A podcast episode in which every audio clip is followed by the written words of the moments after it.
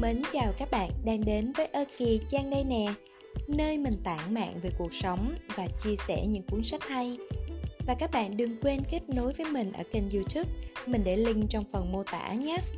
Và hôm nay mình rất vui được đọc cho các bạn nghe cuốn sách này.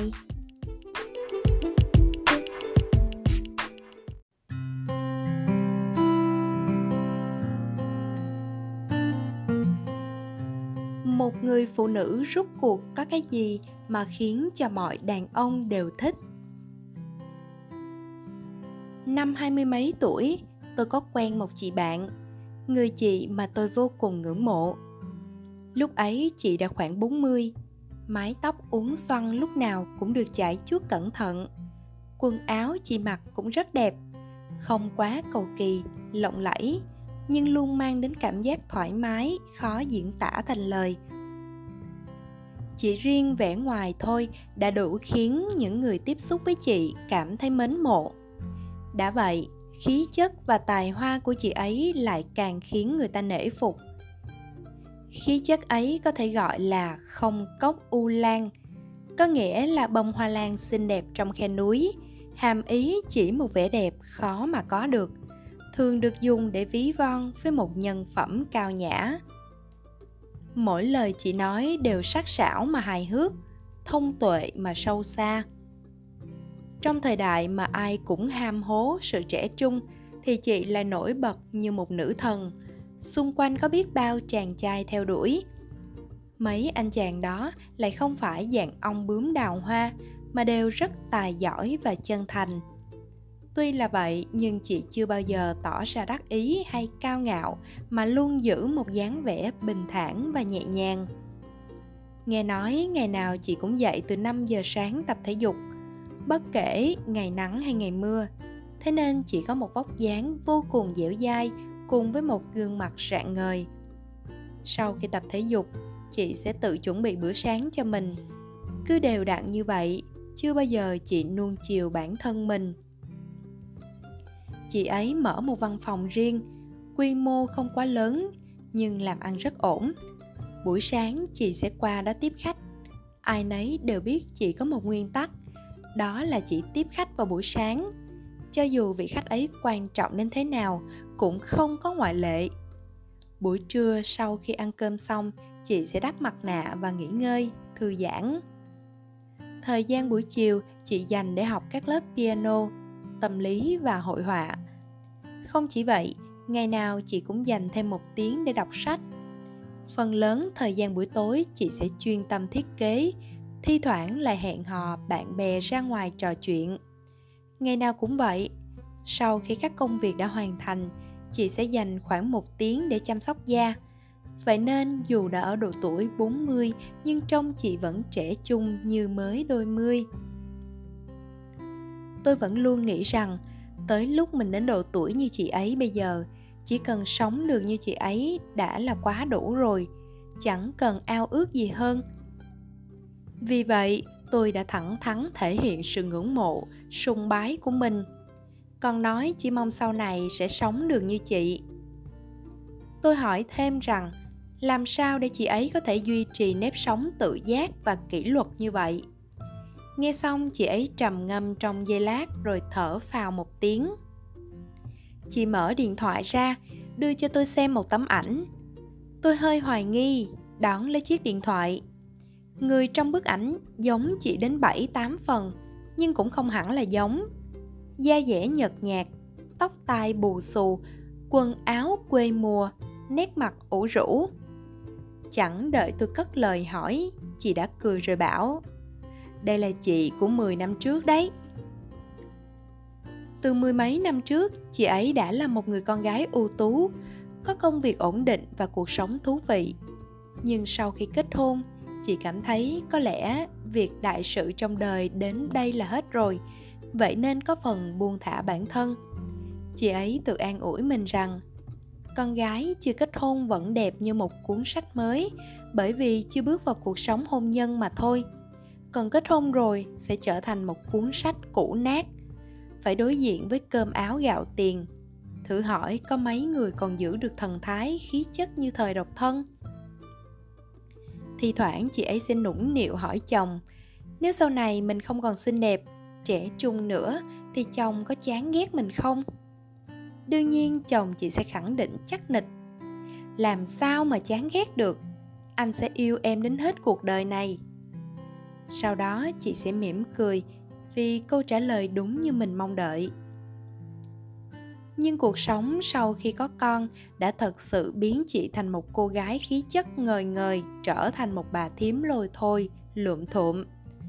Từ khi có con, giày cao gót đều được xếp hết vào một xó. Trước kia, lúc nào chị cũng chăm sóc da dẻ rất cẩn thận, với tinh chất, kem dưỡng da. Nhưng có con rồi lại cảm thấy mấy thứ ấy thật phiền hà, nên bôi bừa chút kem là xong. Có hôm lười quá chị con chẳng thèm chăm sóc gì nữa. Điều quan trọng nhất là sau khi sinh con, chị ấy không thể kiểm soát được cân nặng. Có thời điểm chị ấy nặng đến hơn 65 cân. Quần áo cũ nay đều đã không mặc nổi nữa rồi, nhưng chị cũng chẳng thèm bận tâm. Lúc nào chị cũng vớ bừa cái áo phông miễn sao cảm thấy thoải mái là được. Không biết từ khi nào mà chồng chị bắt đầu thay đổi. Anh ấy không còn gọi điện mỗi ngày cho vợ nữa, cũng không cùng vợ ra ngoài dạo phố. Lại càng không dẫn vợ cùng đi gặp khách hàng như xưa. Thế nhưng chị ấy vẫn ngó lơ, chẳng coi đó là chuyện gì to tát. Mãi đến khi anh chồng nói đến chuyện ly hôn vì đã hết yêu rồi, lúc này chị mới tỉnh ngộ mặc dù vậy, chị vẫn không hề níu kéo. Có lẽ tận sâu trong tâm khảm chị vẫn còn chút tự tôn và kiêu hãnh. Ai cũng nói, hà tất phải khổ sở nếu giữ một kẻ đã không còn yêu mình nữa. Chị ấy lại lặng nhìn mình trong gương, khuôn mặt nhợt nhạt. Đến mình cũng chẳng yêu nổi chính mình, còn đòi ai yêu thương? Khoảnh khắc ấy, chị đã hiểu được một phần lý do vì sao chồng mình đòi ly hôn dù sao thì cái gọi là yêu đều dựa vào cảm giác mà thành. Cảm giác cũng chẳng còn nữa, thì làm sao mà yêu được?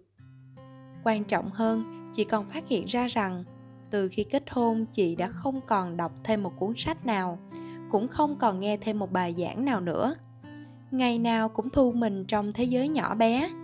Hễ có thời gian rảnh là lại lên mạng xem phim, đọc tiểu thuyết việc ly hôn giống như một đòn giáng mạnh mẽ giúp chị ấy thức tỉnh giữa cuộc sống chán chường bấy lâu nay.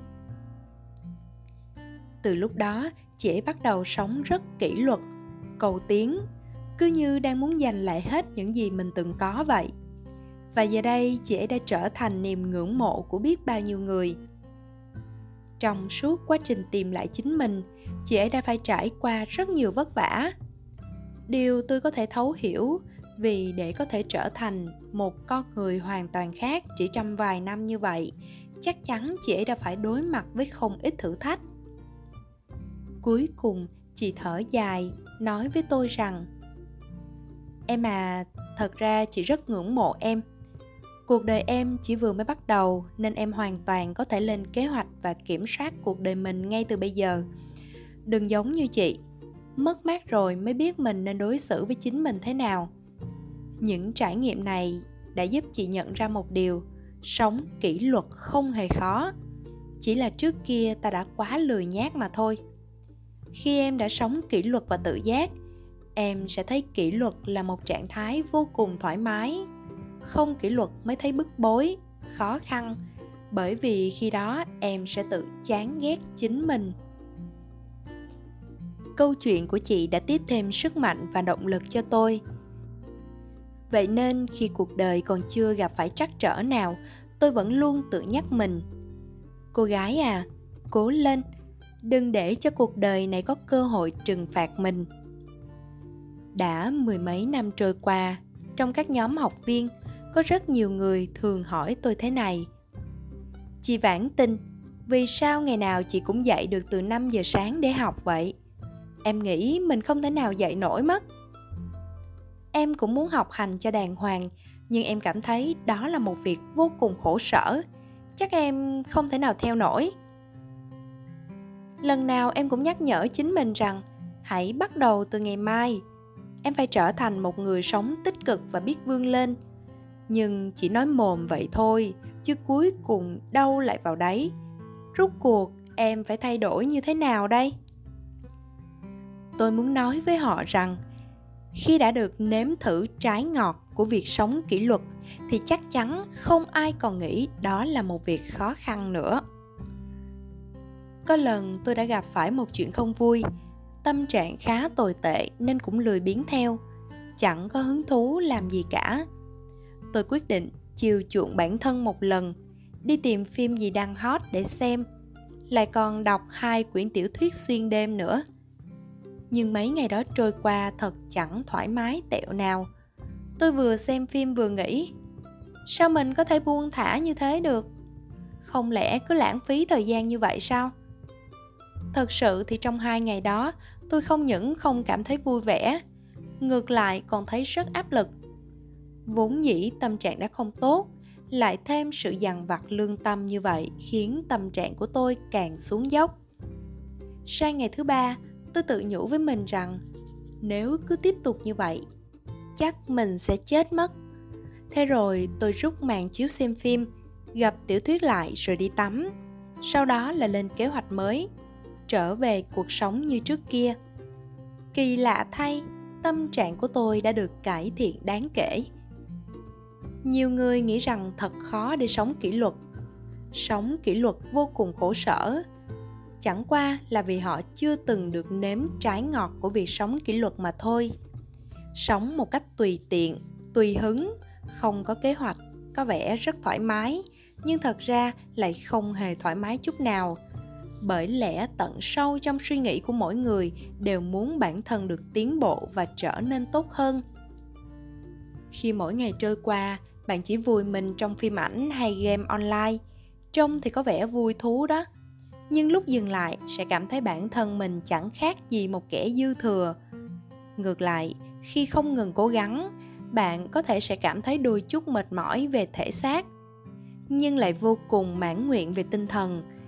Khi đó, bạn sẽ thấy, ôi, mình thật ưu tú, ý chí của mình thật kiên cường. Và bạn sẽ cảm thấy yêu quý bản thân. Đó chính là lý do vì sao những người ngày nào cũng vùi đầu vào phim ảnh hay game online đều có vẻ uể oải? Bởi vì họ vừa xem, vừa chơi, vừa phủ nhận bản thân. Vậy thì những người xung quanh cũng sẽ phủ định họ. Trong một môi trường mà ai cũng phủ định mình như vậy, liệu tinh thần của họ có sảng khoái được hay không? Còn với những người ngày ngày cố gắng, không ngại khó khăn không ngại vất vả thì sẽ luôn giữ được cho mình tinh thần vui tươi, thoải mái. Bởi vì trong lòng họ, vốn đã ngập tràn tia sáng tích cực rồi, lại thêm sự đón nhận và khẳng định của những người xung quanh. Giữa những điều tốt đẹp như vậy, thử hỏi sao họ có thể không thoải mái, không tự do? Nhiều người không hiểu được vì sao một số người lại có thể sống kỷ luật như vậy rốt cuộc, làm thế nào để họ có thể duy trì được nếp sống như thế? Họ có bí quyết gì không? Thật ra, tất cả những người có thể sống tự giác và kỷ luật đều có một lý do. Họ đã được nếm thử trái ngọt mà sự kỷ luật đó mang lại.